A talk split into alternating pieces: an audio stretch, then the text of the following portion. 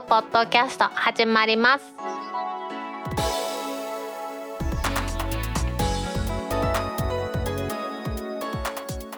皆さんこんにちは。タックポッドキャスト3第1回目の始まりです。この番組は天王寺アップルクラブの大道とコメントのコーナーからはタックメンバーの北尾姫とお届けします。タックポッドキャスト3となってですね第1回目の配信皆さんのお耳にお届けしますのは久しぶりのことですけれども番組の構成としては変わらずですねオープニングでちょっと長めのニュースをそして次のニュースのコーナーで短めのニュースを34本やるという構成でいこうと思っています。その後は姫と私のコメントのご紹介そしてエンディングです。エンディングではね姫と近所話するということをやろうと思ってますので、ね、そちらも皆さんご期待ください。で今日のオープニングで取り上げたいのはドコモを装う不正アプリ被害 iPhone でも確認構成プロファイル悪用 IT メディアニュースからの記事。です。これはですね Android で随分話題になっていました。ドコモなどの通信事業者を装ってユーザーに SMS を送信して不正なアプリをインストールさせると。そしてそのインストールさせたことによってネットワーク暗証番号などを詐取しますフィッシングの手口というものをやってたんですけれどもこれがですね iPhone でもついに確認されたということで日本サイバー犯罪対策センター JC3 が注意を呼びかけていると。Android 端末で不正なアプリ .apk っていうファイル名ありますけれどもこの不正アプリをインストールさせる手口というのは前からあったんですが最近はですね iPhone の構成プロファイルを悪用してそれをインストールさせるという手口も出ているそうなんですよね。まあ、後ほどですねドコモ au それぞれでこんなことをやらされたら危ないですよとこんな風にねやるようになってますよっていうのをちょっとお話しします。ここにはね大きな特徴もありますのでねこのセキュリティ対策としてこのお話をタックポッドキャスト3の一発目のですねオープニングとして取り上げたいと思います記事から読んでいきますねフィッシング犯は SMS でドコモお客様センターなどを名乗り利用料金の支払いの確認が取れていないなどというふうにねメッセージを送ってきて URL を騙してタップさせるということなんですね。Android では URL から不正アプリをダウンロードインストールさせてネットワーク暗証番号を詐取する手口というのが従来から確認されていました。新たに iPhone でも似た手口が確認されまして SMS の URL からドコモなどを装う構成プロファイルとセキュリティアプリをインストールするように誘導インストールや許可をタップしてしまうとアプリケーション名がですね NTT セキュリティなどというねこのまことしやかな名前の不正アプリがインストールされて起動するとネットワーク暗証番号の入力が求められると。それでそのネットワーク暗証番号を盗むということなんでしょうね。もう見ましたね。iPhone などの手口というのでは URL をタップするとドコモのサイトそっくりなところが現れるそしてそこでダウンロードをクリックするとこのウェブサイトは構成プロファイルをダウンロードしようとしてます。許可しますか？みたいなの出ると。そしてその構成プロファイルをダウンロードするの許可した上にインストール。というのを押してしまうとなんかようわからんアプリが入ってしまっていうことなんですと。まあ、対策としてねこれ、まあ、ちょっとあまりにも その安易すぎるんですけれどもメールや SMS に書かれた URL リンク先を安易にクリックしないということや構成プロファイルのインストールが表示された場合には安易にインストールを許可しないように呼びかけてるということなんですがいやいやそれがねできるんだったら被害にはありませんからそんなことよりもこういうことが事例でありますよということを皆さんに見てもらって信じてしまう人が多いと思いますんでね。そこを気をつけてもらいたいなと思うんですよね。以前はヤマトだとか佐川急便とかそういうのを装って盗み出すってのありましたよね。皆さんの荷物届く届かないっていうのがね最近は SMS なんかで来るのが当たり前の時代になってますからそれを悪用したということなんですけれども最近は一歩進んでこのキャリアのふりをするということをやってるようなんですよね。ご利用料金の支払いの確認が取れておりませんとかねお客様がご利用する料金が大変怖くなっていますとかいうメッセージを送りつけてそしてそうすることによって安心セキュリティってドコモにあるらしいんですけれどもそれを装った偽アプリをインストールさせるということなんですよね。でこの偽アプリをインストールしてしまいますとネットワークの暗証番号はもちろんですが連絡先などのアクセスなんかをされてしまって個人情報の漏洩なんかも起こるようですよね。例えばその Android の話で言うともう少しねどんなことが起こるのかという皆さんに詳しくお話しさせてもらうとさっき言いました SMS に記載されている URL を開くとですねマルウェアが検出されましたという警告画面が表示されるらしいんですねそしてそこにスキャンみたいなボタンがあるらしくてそのボタンをタップしますとお客様の使用しているアプリのバージョンが古いですって出るらしいですね。これはどういう意味かと言いますと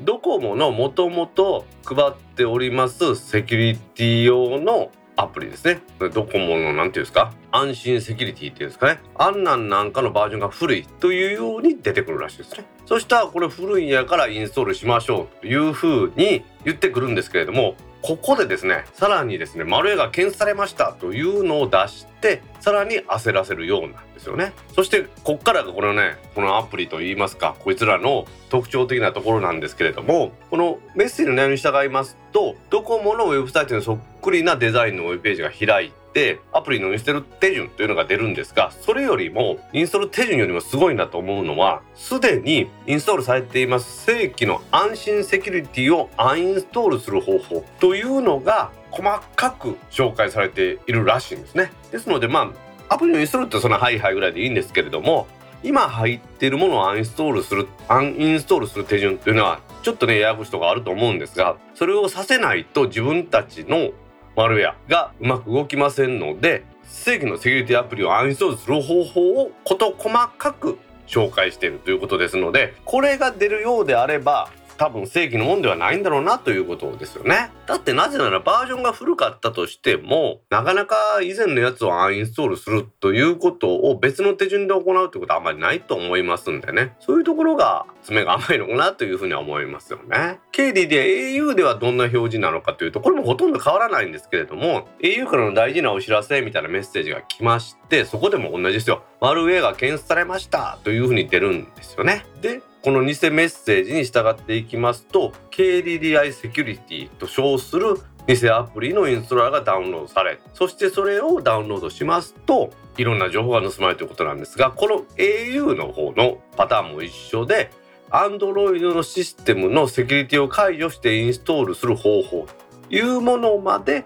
紹介してくれてるそうでこれはあの提供先不明のアプリをインストール許可の設定なんですけれどもこれをまあ OK にしてしまうとマルエが入り込むのがね多いと思いますので皆さんこれはやらない方がいいと思いますよね。あとね見分け方としてここまでね見れるかどうかわからないんですけれども偽サイトの URL なんですけどもこれが http コロンダブルスラッシュという風なものであれば大体偽サイトじゃないかなという風に私は思っています今のサイトはほとんどが HTTPS コロンダブルスラッシュなんですね。この最後に S がついてるということはセキュリティ証明書で、まあ、安全な通信が確保されてると。いうことなんですね。この安全な通信が確保されていることが大事ではなくって安全な通信を確保するためには暗号化通信のためのセキュリティ証明書というものをサイト側が用意する必要があるんですね。そのこのセキュリティ証明書というものを入手しようとしますと手続きがめんどくさいというか手間がかかるということでいろんなものを証明出さなあかんからですね。なのでこういうのを偽サイトやってる連中はですね多分こういう証明書は取得するなんて手順はあんまり取らないと思います。これ絶対ではありませんよ。絶対ではありませんけれども一種の目安としてですねセキュリティ証明書がないつまり暗号化通信をしていないという HTTP コロンダブルスラッシュのサイトですね。URL の最初がこれが HTTPS コロンダブルスラッシュであれば少し安心だなというふうに思います。何度も言いますが暗号化通信されてるから安全なのではありません。暗号化通信されているということはセキュリティ証明書が用意されている。ってことは、まあ、怪しいサイトであることは少ないのかなというイメージだというふうに理解してください。今ねほとんどの皆さん若者からですね老人まで携帯電話を持ってる時代です。その携帯電話の中に含まれてる情報を盗んでやろうとする。そういう輩はたくさんいます。皆さんもねこのキャリアを装いました。大事なお知らせという。メールからの偽アプリのインストール。してしまうことのないようにね気をつけてもらいたいと思います。それではタックポッドキャスト3第1回始まります。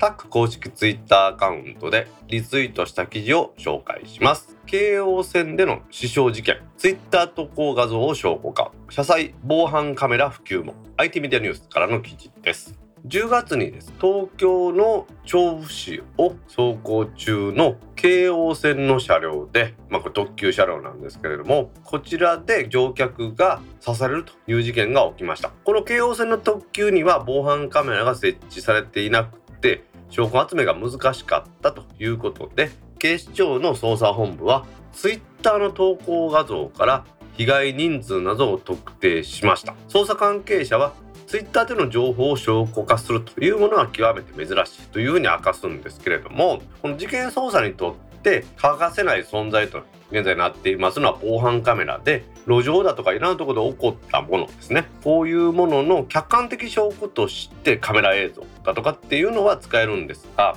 今回は防犯カメラがなかった車両ということでなかなか操作が難しかったようなんですよね。この列車の中のですね防犯カメラというのは犯罪抑止効果というのも大きいと思いますし鉄道各社はですね車両内のカメラというものの設置を進めているというのが現状だそうです。実際に車内で発生しました犯罪やトラブルの様子というのをこのカメラが捉えていて解決につながるというケースは少なくないそうです。8月にありました小田急線の今度は死傷事件ですね。小田急線で包丁を振り回して刺したりしたという事件では車両内に備えられたカメラが犯行の一部始終を記録していまして捜査関係者からのお話によりますと犯人の特定にかなり役立ったというふうに振り返っているそうです。この小田急線の死傷事件というのは今年の8月の6日に世田谷区内を走っています小田急線の上り快速急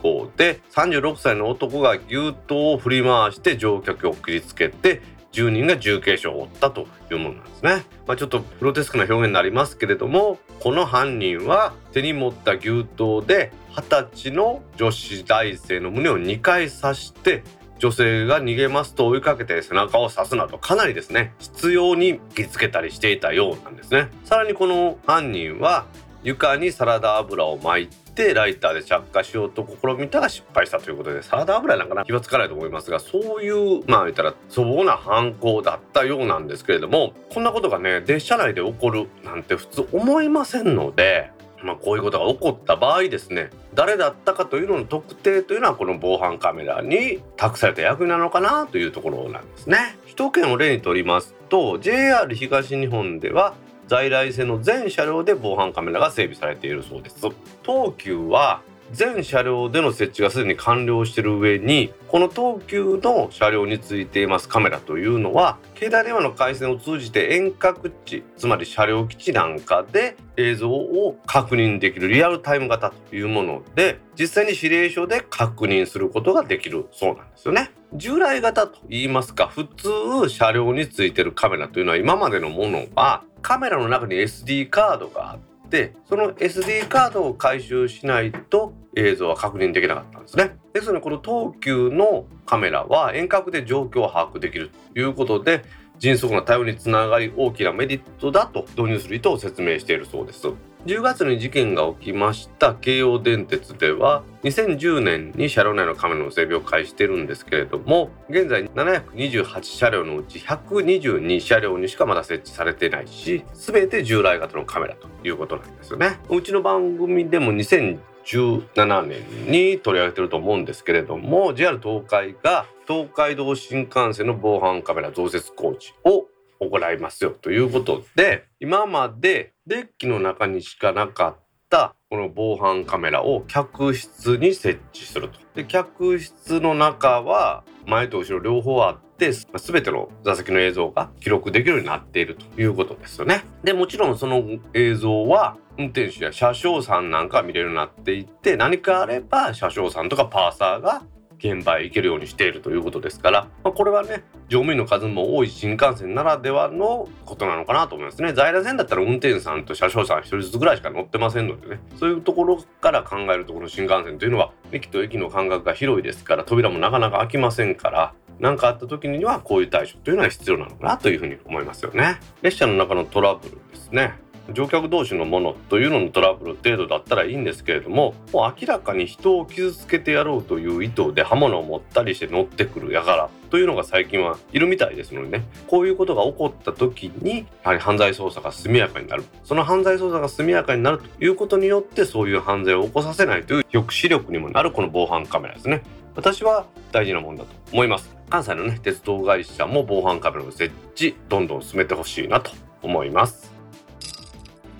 ヤフー T ポイント付与終了へ。2022年4月1日から PayPay ボーナス。IT メディアからの記事です。ヤフーは12月1日各種サービスの利用で付与しています。T ポイントを来年2022年の4月1日から PayPay ボーナスに置き換えると発表しました T ポイントの利用というのを終了しますけれども例外的にですね検証サービスのヤフーズバトクと募金サービスのヤフーネット募金に限り T ポイントの利用付与に対応するということだそうです。ヤフーショッピングと PayPay モールの T ポイント1%付与というのは PayPay ボーナスに変わるんで、まあ、どっちがいいんですかね私この T ポイントというのを使ったことがないというか集めたことがないんですよね。この番組でも取り上げたことあると思うんですけれども犯罪が行われた場合ですねその犯罪を行ったと思う重要参考人もしくは容疑者と呼ばれる人が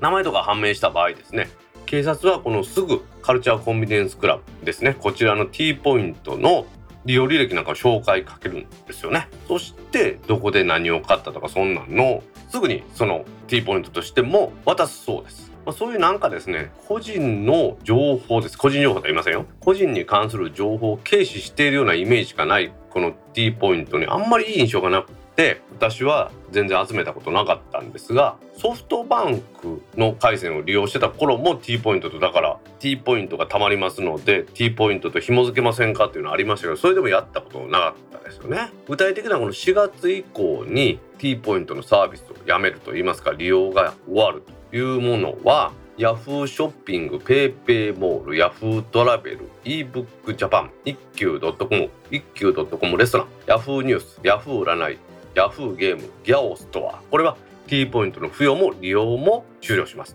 以後はペイペイボーナスに変わります。で、ヤフオク、ペイペイフリマ、ヤフー公金支払い、ヤフートトは T ポイントの利用が終了します。ということです。で、ヤフージャパンカード、こちらも T ポイントの付与が終了して、得点が PayPay ボーナスに変わりますよということなんですね。今のところ貯まった T ポイントは T カード番号と Yahoo! Japan ID を連携させる T ポイント利用手続きというものを済ましておくことで来年4月以降もオンラインを含んで T ポイント提携店舗で利用できるということですが4月1日でポイントが執行するということですので2022年の3月31日までにこの T ポイント利用手続きというものをしておかないとダメだそうです。このね T ポイントの利用付与というのはさっき言いました2つのサービスを除いて終了するんですけれども T ポイントジャパンの親会社の CCC ですねカルチャーコンビニエンスクラブと Yahoo の情報連携というものは継続されますので T ポイントとか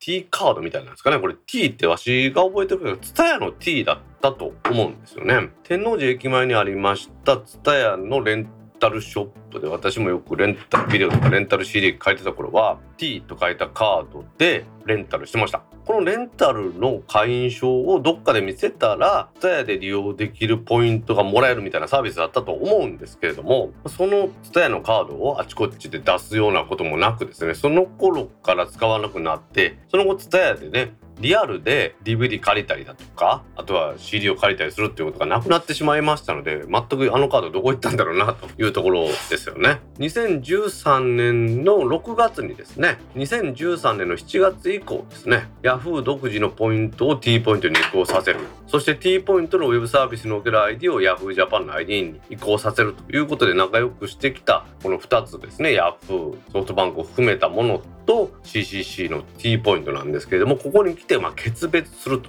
言いますかいよいよ別々の道を歩むことになったということなんでしょうね。まあ、時代がそうさせたというか T ポイントみたいなポンタも含めてですねポイントカードの役割というのが終わってしまったというところが正直なところなんですかね。ソフトバンクとしては PayPay というほぼほぼですね QR コード決済と言ってますが現金といいますかお金に近いサービスを始めてそしてこれがだいぶ勢いよくってレジがないような店でもですね PayPay は導入されていって使ってもらうというような状況が起こってますからそこで使えるポイントを付与するという方が得ですし自社のサービスですから同じ1ポイントを付与するというのもお金がかからないということもあるのかなというところなんでしょうね。Yahoo の各種サービスでの T ポイントの連携がが終わるというお話一つの時代が終わったなという感じです。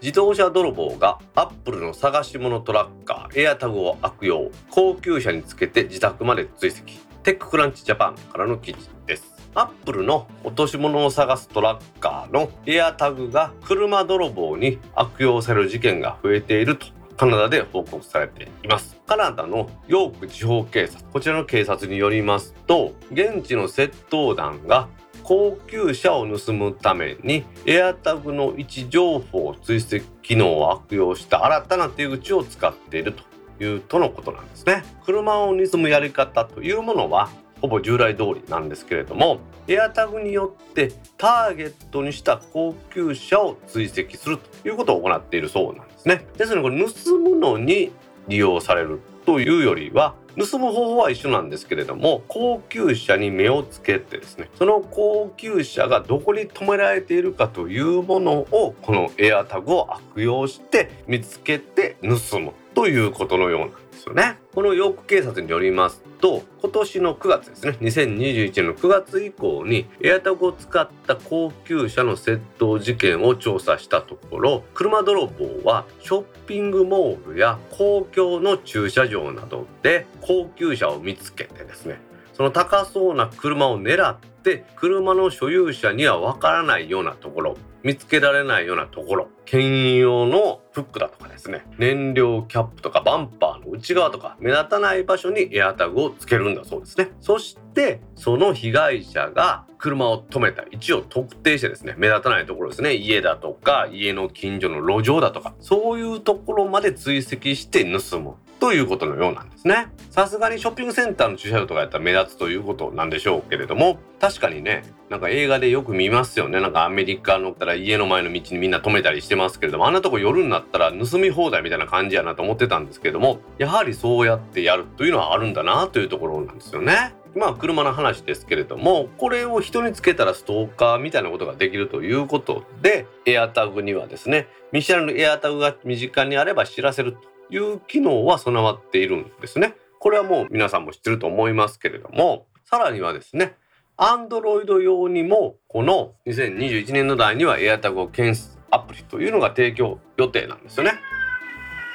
まそれ自体は皆さんも少子だと思いますし分かっているんですけれどもこれがアプリになったとしてその Android ユーザーがそれを落とすかどうかというとですねまあなかなかちょっと 私は難しいのかなというとこがあってこれにはちょっと疑問があるんですよね。逆にですねこの AirTag が発売された時に正規の車のオーナーがそれを車につけておくということによって盗まれた車がどこに行ったのかいうことを追跡するのに利用できるんじゃないかというふうに言われていましたからまあ、そそれで今でもね例えば自転車だとかそういうのにつけるということはできるようにするというアクセサリーなんかも売ってますよね実際にね車やったらポーンとダッシュボードなんか入れる時はそれだけでいいと思うんですけれどもまさにそれを悪用したというか逆に使われたパターンなんだろうなというふうに思うんですよね。高級車を自宅のガレに止めていても盗まれるというのは日本でもあると思います。リレーアタックなんて言うてね玄関に置いてます車のキーそちらから出る電波を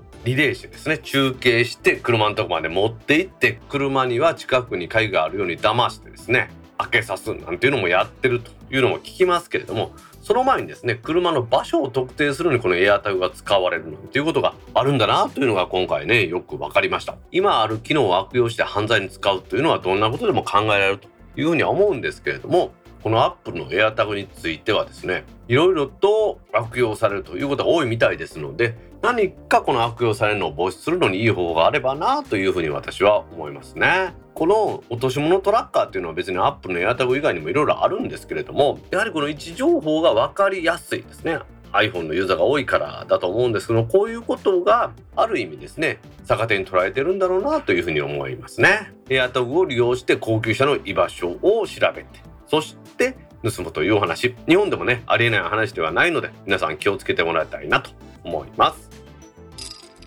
楽天に独占禁止法違反の疑い送料無料化しない加盟店に不利益ちらつかせ公正取引委員会が指摘。IT メディアニュースからの記事です。公正取引委員会は12月に楽天グループが運営します楽天市場の送料無料化施策の導入にあたり参加しない加盟店に検索上位に表示しないなど同社が加盟店に対して優位な立場を利用した取引を行ったというのが独占禁止法違反の可能性があるという審査結果を公表しました。楽天グループが改善策を提示したために実施状況を確認した上で審査は終了するということだそうです。楽天グループはですねこれ2019年の8月に楽天市場で消費者が税込み3980円用の注文を行った場合に送料を一律無料化するという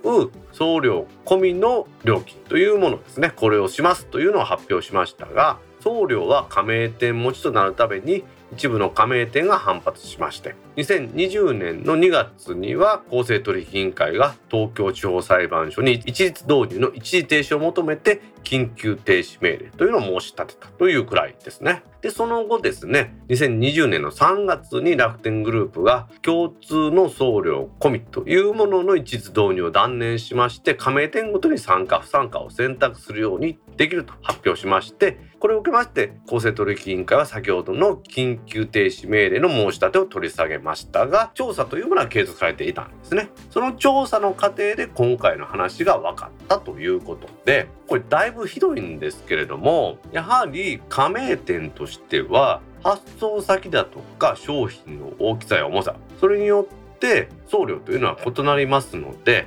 3980円以上でどの地域どの商品でも送料を無料にするっていうのは難しいなというふうに思ってる人が多いみたいなんですね。楽天側としてはまあ全店舗に参加を実現してもらいたいというふうに思ってる。これ自体はねモールを運営する側としてはそんなにまあ普通のことですけれどもだからといってですね楽天営業はですね送料無料にするショップを優先して上位に表示する仕様に変更しますと。だから参加した方がいいですよとかですね。参加しなければ次回の契約満了時期に退店となりますよというふうに本当に言ってたようなんですよね。で参加店舗としては、まあ、それは困るんで仕方ない参加します。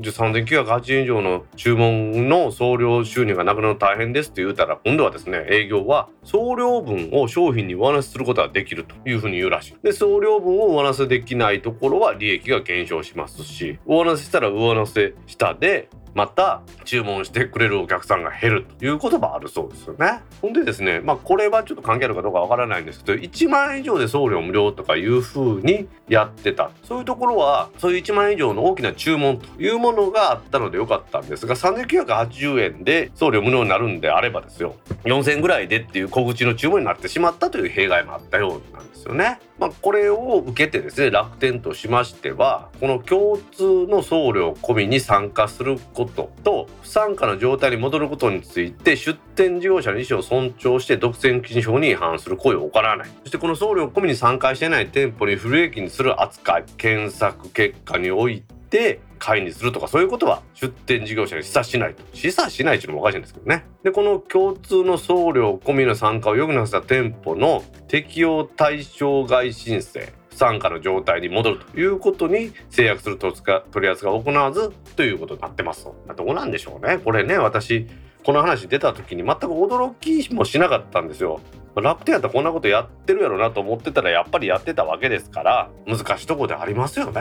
この3980円以上ので送料無料。これを一律にやる。みんなやれって言った。そやけれどもやりたくないっていうのが出てきた。じゃあそれをやめますではなくってやってもいいしやらなくてもいいですっていうふうになった時点でやらないですよと言った店舗に不利に働くというのはこれは誰でも分かったことですからで実際にそうしてたわけですよ。本当に卑劣な行為だと思うんですよね。実際やらしてみたら3980円で送料無料にするというのをそういう制度ができてみたらですよ。やはり参加しない店舗には不利だし脅しもかけてるわけですよね。なんかこの不利になることを示唆するとか言ってますけれどもこれ脅しをかけてるわけなんですよ。こういうことが未だにまかり通るというね大手の企業から小さな企業に対してこういうこと脅しがまかり通る世の中だということに私は大変悲しさを覚えています。楽天が独占禁止の疑いで公正取引委員会から指摘を受けたということ。これからもねまた起こると思いますけれどもなくなっていけばいいなと思います。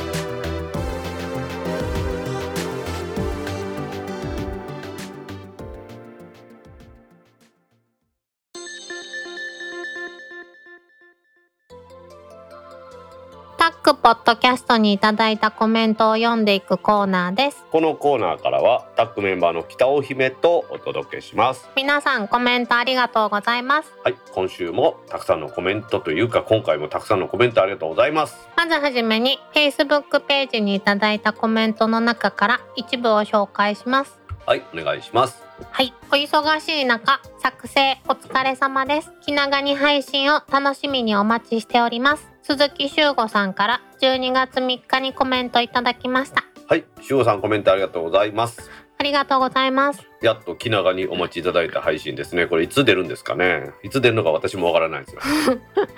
神のみぞ知る。まあ、なかなかね、生活パターンが変わりまして、いろいろと問題があるんでですね。まあできるだけ早めに皆さんにはお届けしたいと思ってますんで。ちょっと落ち着くのに時間かかるかもね。まあ、土日とかにね、編集する暇があったらいいんですけど、それがなかなかないんで、また。久しぶりですね。うん。なんかものすごく空いた気するよね。いや、ものすごく空いたんですよ、実際に。毎週毎週やってましたからね。ああ、確かに。毎週毎週懲りずによう喋ってましたな、わしら。す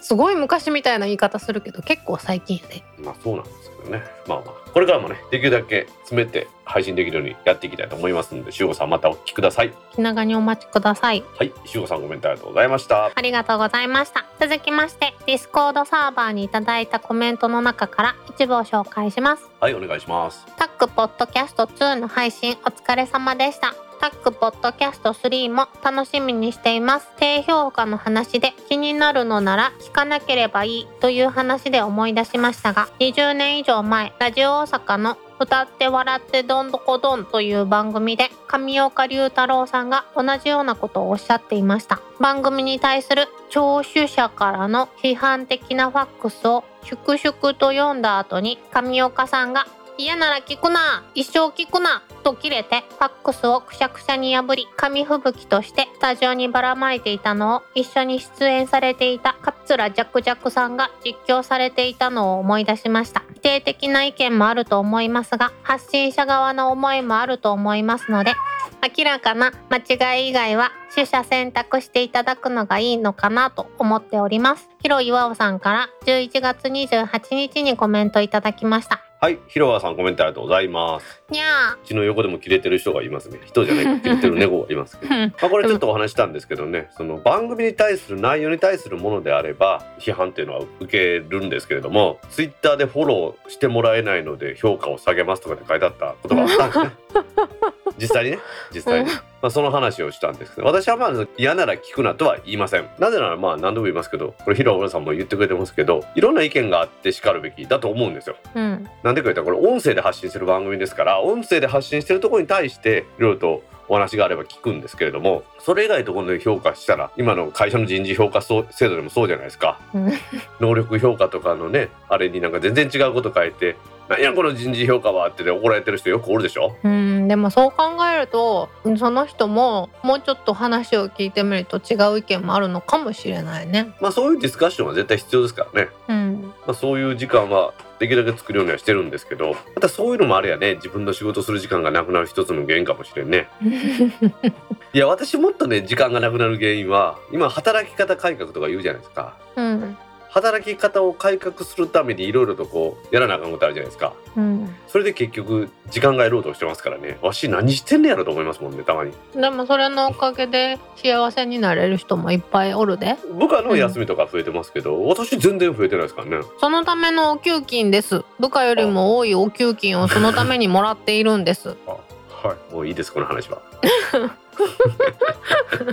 あまあ、ヒロヨアさんのおっしゃるね明らかな間違い以外は取捨選択っていうのが大事なのかなと思いますね。はい。いろんな意見をねこれからも拾っていきたいと思いますのでよろしくお願いします。はい。ヒロヨアさんコメントありがとうございました。ありがとうございました。続きましてまずはタックポッドキャスト2の配信お疲れ様でした。最近これこそ日頃の運動不足解消のため毎週1回仕事休みの日に番組を最初から最後までしっかり聞きながら歩くのを楽しみにしていた自分にとって配信終了これからどうしようと思いましたが不定期ながらも配信続けていただけるとのことで安心しました。これからもお忙しいかと思いますが、アップル製品とウォーキングのともに聞かせていただきます。アンパ1975さんから11月29日にコメントいただきました。はいアンパさんコメントありがとうございますありがとうございます。これ、はい嬉しい。こんな使われ方嬉しい。結構ねこの休みの日にまとめて聞いてくれてる方っていうの多いんですよねこのなんかウォーキングのお供っていうの嬉しい。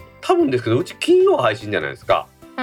だから土日に聞いてもらえるんだと思ってるんですよねなるほど。まあ、なのでできるだけ今回も不定期ですけども金曜日とか土曜日の朝早くとかに出すようにはしたいと思いますねお願いします。編集する時間がない。この編集する時間がないって言ったらなんかかっこいい言い方ですけど編集する機材をどういいんですかね。こう用意してやる時間がないんですよね、うん。ワンボタンの山村さんみたいにね電車乗りながらとかそんなんできればいいんですけどね。駅でとかできればいいんですけど、まあ、それもなかなか難しいんですね。うん。iPad で編集できたらいいなと思うんですけどね。iPad ではちょっと何単独の音声はできるけど複数のトラックをうまく編集するっていうのができないので、まあ、ちょっとまだ諦めてるところですね。はい。君ウォーキングとかしてる？通勤結構歩くからもうそれでよしとしとる。あなるほど。つまり言い訳ね。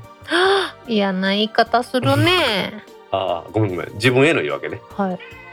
いやうちのも怒ってるで。言い訳するにゃんって、そういうわけでアンパさんウォーキングのお供にこれからも聞いてくださいはい。アンパさんコメントありがとうございましたありがとうございました。続きまして、ツイッターでハッシュタグ、タックキャストとタック宛てにツイートいただいた中から一部を紹介します。はいお願いします第169回の前半部を聞いて何が起こるのだろうと心配になりましたが後半納得でした新しい環境で充実の内容になることを願っていますこれからも楽しみにしてます岩石さんから11月26日にツイートいただきましたはい岩石さんコメントありがとうございますありがとうございますまあ、新しい環境でね3をちょっと今早速収録してるんですけど、まあ、まあヒミとなんか久しぶりにはこうお話できたんで私も新鮮ですよ。私はにゃんこの声を聞いて癒されましたわまあにゃんこの声は入らん方がいいんですけどね。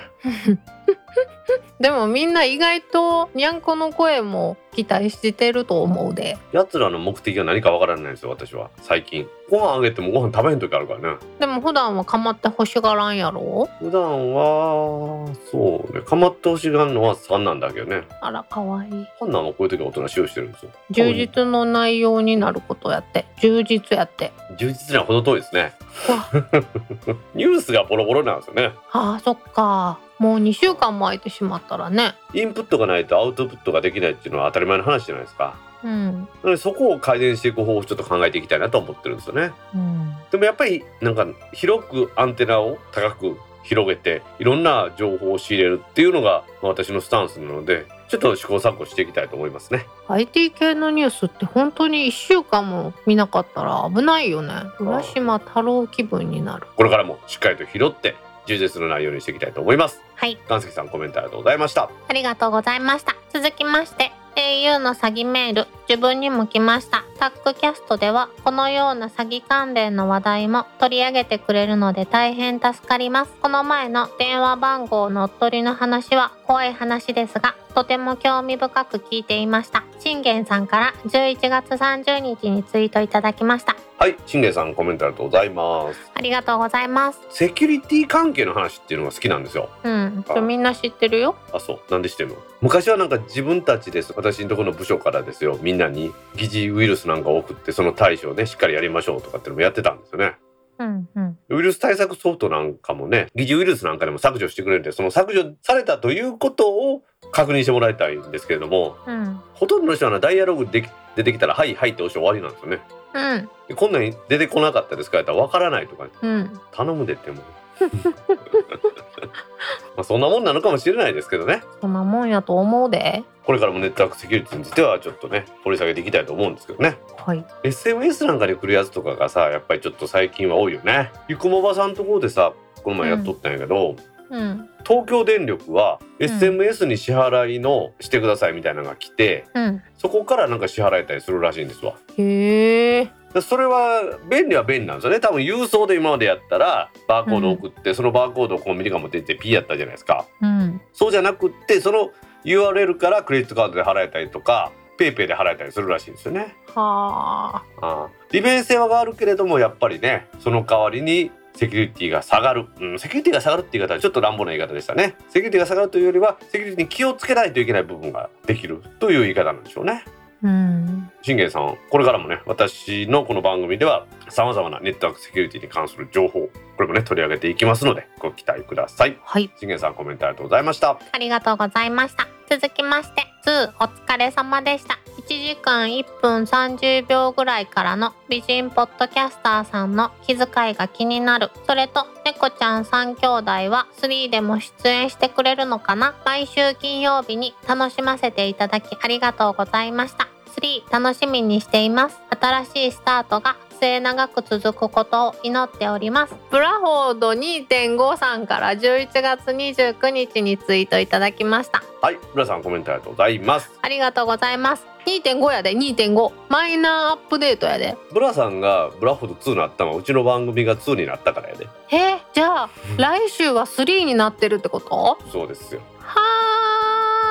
3楽しみにしていますということですけどやっと新たなスタートが決めましたんでねよろしくお願いします。あもうすでに3兄弟は登場したけどね。ねえねえ泣き声でさ違いがわかるの？風呂入ってたら外で泣いてたら誰かわかりますね。へえそうなんだ。いやなんか泣き方が違うね。1時間1分30秒くらいからの美人ポッドキャスターさんの気遣いって何の話かなと思って私聞いてみたんですよ。うん。わかりました。なんやろか。まあここで別に発表してもええんで言いますわ。うん。私結婚しました でこれでよくみんなに誤解されてるんですけどこれとこの配信環境が変わるというのは全然別の話ですよね。うん。なぜなら私は別に結婚してようがしてまいが生活は変わってません。うん。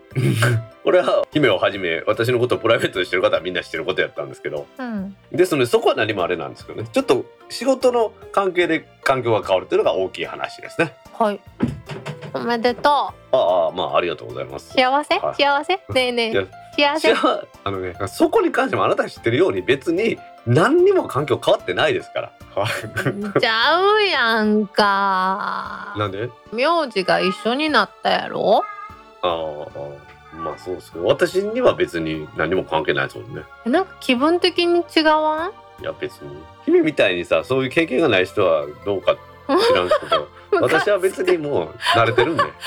めっちゃムカつくまあブラさんの2.5と一緒ですよ。うん。まあそういうわけでブラさんタックポッドキャスト3もよろしくお願いします。はい。ブラさんコメントありがとうございました。ありがとうございました。続きまして最後はにゃんこで締めくくるところはタックポッドキャストらしくて素敵でした。シーズン3も期待しています。リアル augm でみんなが集まれるようになってほしいですね。イクラムさんから11月29日にツイートいただきました。はいもう一ついきましょう。はい、タックキャスト第170回最終話ありがとうございました。アポロさんから11月29日にツイートいただきました。はいイクラムさんアポロさんコメントありがとうございますありがとうございます。なんて言ったらいいんですかねこの何年間かというか姫とね収録するようになってからうん、にゃんこたちがだんだんだんだんこのなんですか収録中にだます邪魔するようになってきたんですよね。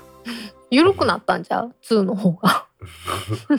なんだったんでしょう。まあ確かにタックポッドキャスト1の時でもたまに猫の鳴くが入っとったじゃないですか。にゃ、こうんうやってね。だけど2になってからこいつらね迫ってくるんですよ。うん、今も私のデスクの隣に置いてるソファーの背もたれの上あるじゃないですか。うん。そこに次男猫が登ってじーっと私のこと見てるんですよね。私の人柄が出ちゃってるんじゃないのかな。おいで、にゃんこたちおいでっていう温かい雰囲気が出てるんじゃない？そっちに。ヘッドホンで聞いてるのに？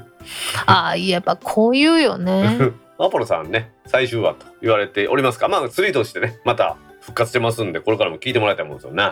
ぜひどうも。SNS とか活用してみんなに聞いてもらうのがいいのかどういうふうにして聞いてもらうのがいいのかっていうのは私いろいろ考えてるんですけどどうしたらいいですかね？まあ今までは毎週金曜日やったじゃないですかうん。これからは毎週じゃないわけでああ配信したっていうのをおお知らせするのにはなんかええ方法ありますかね？えなんでアプリから通知来るやん。それは購読してもらってる人だけでしょ？うん。えみんな購読してくれてるんじゃないの？えーやっぱフリーで聞く人もおるでしょそらたまには。はあ衝撃。そういう人にいかにアピールするかってとこでしょうね。うん。いろいろと PR の方を考えてリアルでね AGM やったらまた AGM の会場で PR とかできるんですけれどもそういう風になったらいいなと思ってますのでね皆さんもご期待ください。はい。ドラムさんアポロさんコメントありがとうございました。ありがとうございました。続きまして最終回聞きました。こんなにも前向きな最終回は素敵。次の配信楽しみにしておりますのでご無理ない範囲でよろしくお願いします。姫の声は可愛いから癒されるし大道さんのスパッとしたブレない意見も好き。新番組でもキレッキレなお二人のご活躍期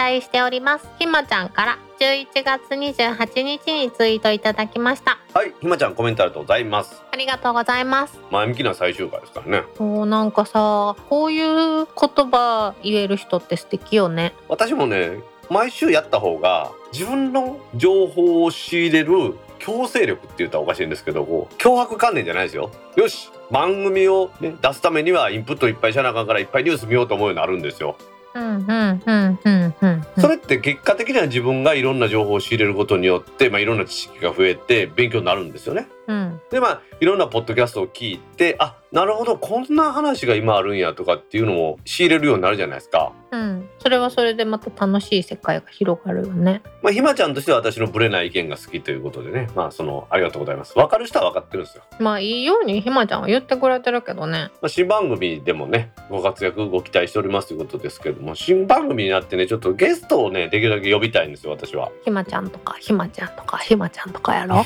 ひまちゃんに来てもらえたらそれはありがたいんですけど。うん。でもみんな嬉しいよただですよ大道さんとひまちゃんが揃うってなかなか難しくなってきてると思うで。お互いひにねまちゃんも大大忙しいやの？やっぱり自分一人で面白そうなニュースを拾うようにします。はい。というわけでひまちゃんまた電気屋ウォーカーでひまちゃんの声聞くのを期待してます。ね。ひまちゃんコメントありがとうございました。ありがとうございました。続きまして、タックポッドキャスト2、お疲れ様でした。来週からの3も楽しみにしております。リアル augm でまたお会いできますように、小暮誠一さんから11月28日にツイートいただきました。はい小暮先生ご無沙汰してますコメントありがとうございますありがとうございます。山形でお会いしてからお会いしてないんですよねおー、もう2年。はい、で来週からって書いてくれてますけどまあまあうん来週じゃなくてだいぶ飛びましたけどね、うん。来週に170回の収録の時やる予定だったんですけどねもう。あっという間にあっという間にいろんな事情からできなくなるというですね。まあまあしょうがないと思いますんで。これからもそのそういうことあると思いますから。あんまりこういつやるって言わんようにします。ちょっと番組のナレーションも変えてね日付とかを入れないようにした方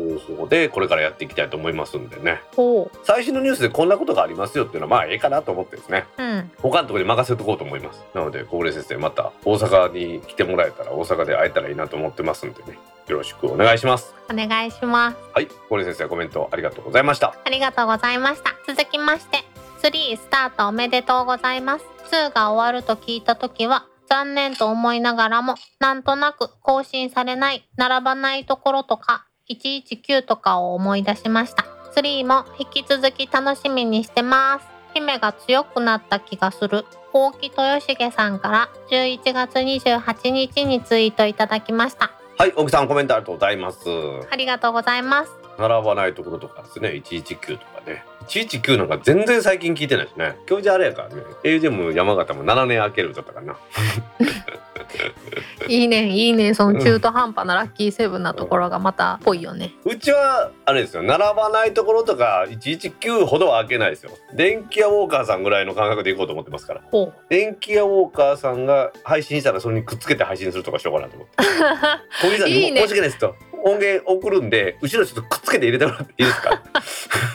青 木さんとはね時々またね番組に関しても意見いただいたりしながらですねやっていきたいと思いますし青木さんなんかにはゲストに出ていただけたらなと思うこともあるんですけどまあでもね。源さんを貸し切って収録するっていうのをちょっとやってみたいねわし確かに。まあ姫もその時やったらね来てもらえると思うんでね。そうですね。お収録用にこの IC レコーダーいっぱい用意してやればいいと思いますんで。うん。検討したいと思います。ので皆さんもぜひねゲストに出たいという方はお声掛けください。全く報酬も出ませんのでね。皆さんよろしくお願いします。というわけで沖さん3になっても引き続きよろしくお願いします。私は強くなったんじゃなくて慣れたんですよ。というわけで沖さんコメントありがとうございました。ありがとうございました。続きましてタックポッドキャスト2最終回拝聴。そっか山形でご両人を生で拝見してからもう1年半以上経つのか。大阪もそろそろ久しぶりに行きたいな。カリエンさんから11月27日にツイートいただきました。はいカルエンさんコメントありがとうございます。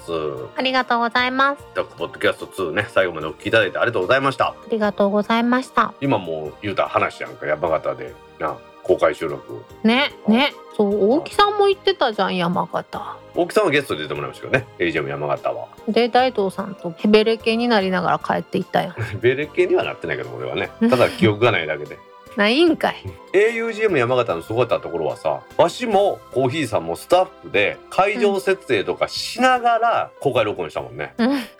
あれは私斬新やったと思いますよ。はい。まあでもねまあパッケージングじゃないですけど用意とかのそんなんは皆さん慣れてる人が青森の渡辺さんが来てくれたりとか柴さんとかですねベテランがやってくれてたんでまあそれも一つね成功した原因かなと思いますよね。うん確かに。これはまあちょっと取りようによっては変な言い方かもしれないですけどスタッフもね数売れええってもんじゃないんですよ 要所要所にこの肝となる人がおってこうやるとこううまく進むっていうね。それぞれのセクションを分担してやるっていうのが大事で。やっぱ取りまとめる人がおってと思ってますんでね。何でもなれよね。いやいや慣れはダメなの慣れでやると突発的事象には足れないんでね。えちゃうねんちゃうねん。一番最初ってやっぱりねぎこちなくていろいろ不手際あるやんか。それは1回目やったら失敗してもええっていう考え方なんで。そうそういう考え方では物事は進めないです。わいろんな人のフォローをしたつもりやったのにわ わわえ？今ちゃんの言う通りや。スパッとしたブレない意見やったわ。なんかすいません。はい。ちょっとずつパワーアップしていったらいいねん。最初から完璧じゃなくていいねん。まあ私は生まれ持って最初から完璧なんでまあそういうやり方できないんで気にしないでください。完璧の形も人それぞれだと思うよ まあ、逆に言うと私満足するのがだいぶレベル低いんよ。78割できたらもうあオッケーオッケーと思うんで。うんそれも人それぞれちゃう？他の人から取ったらそれが100%かもしれないやんか。まあ、顧客満足度100%ちゃんとは目指してないって顧客ってちゃんと言って。そこは70%やったらあかん。顧客満足度よし。はじ80%で十分です。カレンさんね大阪に来ていただいたらお会いしましょお待ちしてます。うカレンさんコメントありがとうございました。ありがとうございました今週のコメントは以上です。皆さんコメントありがとうございました。当番組宛てのコメントは Apple Podcast アプリのレビュー Facebook ページのコメントタック公式ブログへのコメント Discord サーバー Twitter のメンション「ハッシュタグタックキャスト」などでお待ちしています。お待ちしてます。これは3になってもねずっとコメントお待ちしていますので皆さんコメントをお寄せください。コメントありがとうございました。ありがとうございました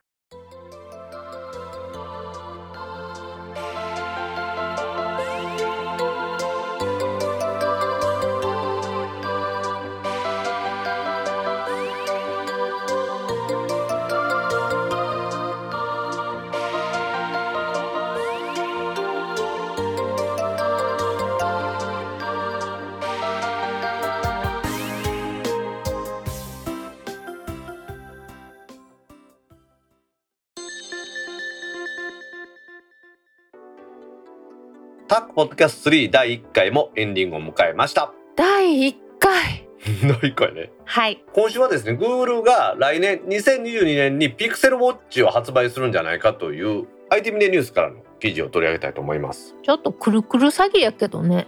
全然知らんんですけど前からこのピクセルウォッチって話は出てんの？そうやねそうやねあでもそうなんや。Google さんは特に何も言ってないんじゃないのかな。周りの人たちが出るよ出るよっていうのをいつも言ってくんねんけどかれこれもう2年ぐらい経つのよね。でもピクセルウォッチはうん。アンドロイド全般で使えるんでしょうねこれ多分。うんうんうんうん。ピクセルだけで使えたら怒るでしょみんな。う んえー、それはそれでピクセルユーザーが増えるから嬉しいけどね。中身はフィットビットでしょこれ多分。うんそうだと思う。え？って考えると大体2年ぐらい前やろ？フィットビット買ったのもあそうなんや。こんなグーグルがあったんでフィットビットには全く興味なくなったんですね。え昔からは好きやけどな私。私フィットビットずつつけてましたよ。あの万歩計みたいなやつ。うん。このなんかようわからん変な USB の A と特殊な形状でつないで Mac で吸い上げてましたもん。そんなんやったね。懐かしいよね。最近はでもさこのなんていうんですかね。ウェアラブルっていうの？うん。スマートウォッチというよりはそっちの使い方の方がなんかこう注目されてますよね。だからフィットビットなんかぴったりなんでしょうね。うん。姫は何？こういうのに興味あんの？ない。え なんでさっきフィットビット好きや言うとったやないか。フィットビットはただのフィットビットやんか。ただのフィットビット？ごめんちょっと あんた何言ってるかわかんねえよ。いや私が持ってたあの何年前？67年前の時は、うんうん。ほんまに万歩計やったやんああそうやね。万歩計とかカロリーとかねそんなんやもんね、うん、うんうんうんでももうウォッチになってしまうとさうん。ウォッチは好きなデザインを選びたいよ、なるほど。時計に関してはうん。私全くその通りでうん。ベルトにそれが入ってほしいっていう人が多いんですよね。だからうん、フェイスはやっぱりこう自分の好きなの使いたい。ってその気持ちようわかりますもんね。昔のフィットビットの形状やったらまだつけたかったけどもうなんかここまでサイズアップしてしまうとああスマホがあるし。親指ぐらいの大きさでしょ？うん。あれやったらほらなんか腸の中に入れて体温とか測れそうやん。充電どうすんの？充電腸の外からやってんじゃん。考えてからもの言ってよ なんでそんな怒るんですか？完璧ちゃうやないか。いいえ。勢いで言ってしまいましたあちょっとニュース読んでよ。えニュース？いやもういいでしょ。あ記事読んでよ。読まんでも。え？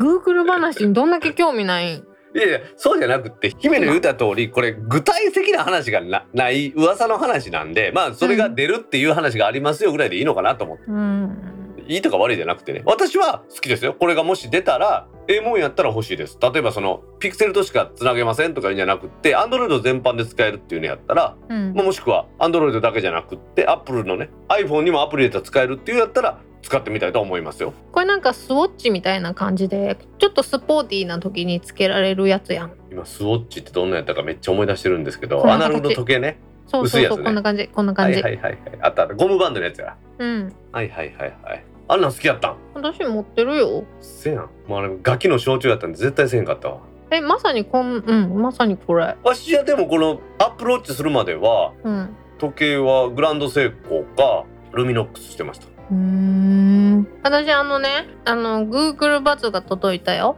イヤホン。ちょっと手触りいいねん。また見てな。わしの Beats の赤いのには可愛さでは負けると思うけどねいやーなんかねフィット感が違っとった。この前までさ Beats の線ついたやつ使ってたやん、おうおうピタってくっつけるやつな。そうそうそうそう、うんうん。最近なんか買ったピアスがさすごい大きくておそれが入らないのね。ああ当たってしもってね。そうそうそうそう。これが届いてからはめっちゃ便利やんと思って。でもこういう話をねうん毎週毎週ね番組撮ってたら毎週毎週話できるけどたまにやとこういうこういう話が募りますわな。そうねそうあね。あでも私そんなにガジェット買えへんからね。もう Google のこの何？ピクセルウォッチの話がどうでもええとして近況はどうですか？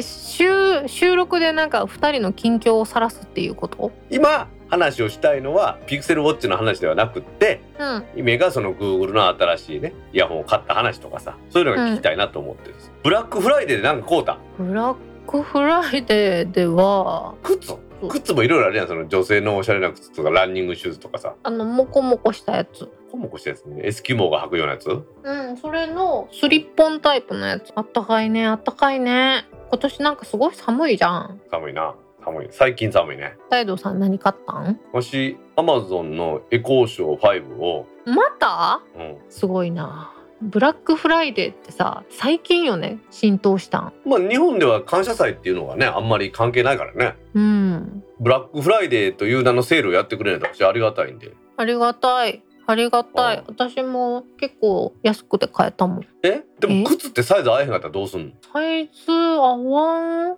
かったな。買ったんかい。あのスリッポンやからさ。ああまあ別にええんかラフな感じでな。うん。でちょっと全力でかかとを覆いたいと思ってしてみたらモコモコの靴下履いたら全然入れへんやんってなった。うん逆もしっかりってやつやね。うん他にもいろいろ買うたんやけど言うて。言いたかったら言い？いやもういいです。じゃあそういえばねあのホームタップのビールが余るんですよ。でその理由はね月に8本配達してもらうようにしてたんですけどあ。帰り飲めるやんか今。あうん。で家帰ってビール飲まんやんわし。この前数えて家で6本ぐらい余っててさ。あんだけ夏はさ早く届けへんかな次のと思ってたのに 週7で飲みに行かなあかんねん17やったらさいつ体戻す？いやいやいや早終わったらええねん違うね私もう飲んだら必ず炭水化物を劇的に食べたくなんねん。しかも炭水化物だけじゃ最近終わらんくてその後甘いものが食べたくなるの。で甘いものが食べたくなるとその後今度ポテトチップスが食べたくなるわけよ。知らんがなで次の日起きるとすごい顔面むくんでるの。今度ほんで鶴橋に焼肉食いに行ってさうん。カナリア行くかカナリア。カナリア？カナリアって有名なパフェ屋さん。パフェは好きじゃないいやねんもうええわほんだら。ゲンさんのところに行ってもう炭水化物いらんって言って帰りにニンニクラーメン食べるのは大好物。寺内駅前にニンニクラーメンって美味しいとこありますんでね。行きましょうはいまあ、そういうわけでね、タックポッドキャスト3第1回目の配信、こうやって行わせていただいたんですけども、リスナーさんあってのね、この番組だと思いますので、また皆さん、いろいろと番組のご意見いただきたいと思いますね。いただかないと私の登場時間が減るからねまあ、どうしてもあの、私と姫の近所報告みたいになってしまってね、そこがちょっとね、第1回目の反省なんですけれども、喋りたかったよねはい。まあ、以後も続くと思いますので、まあ皆さんこれに付き合ってもらってですね、ぜひこのノリにですね、突っ込んでいただきたいと思いますんで、よろしくお願いいたします。うん逆に近況教えてもらうっていうのもありやと思うねまあそうよね。まあエンディングのコーナーで、あの近所として使えますコメントもお待ちしております。はいお待ちしてます、ではではね、リスナーの皆さんとのまたお時間を大事にしていきたいと思いますので、タックポッドキャスト3もよろしくお願いいたします。お願いしますはい。それではタックポッドキャスト3第1回を終了します。はーいでは皆さん、次回も聞いてくださいね。バイニャー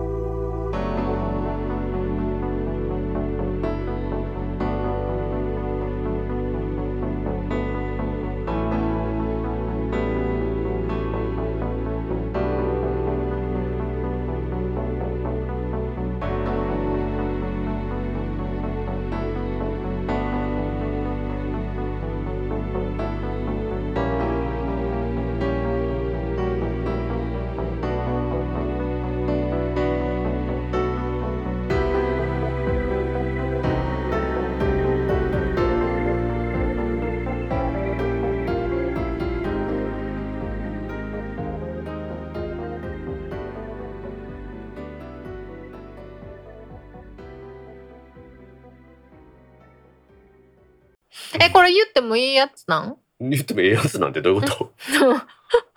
いやなんかプライベート情報は出さないんかなと思って。とあ、いえいえ。姫と結婚しました。いやいやいや。もうカットや。これおまけで使おう。いやや。まだ私戸籍つるつるやもん、え、でも姫は、うんお父さんお母さんとこの戸籍に入ってんのやろ？まだ。何言ってんの？よそれ以外の戸籍なんかどこにあんのよ？いやいや、独立する人もおるやんか。別に結婚とかしてなかったも。へえ知らん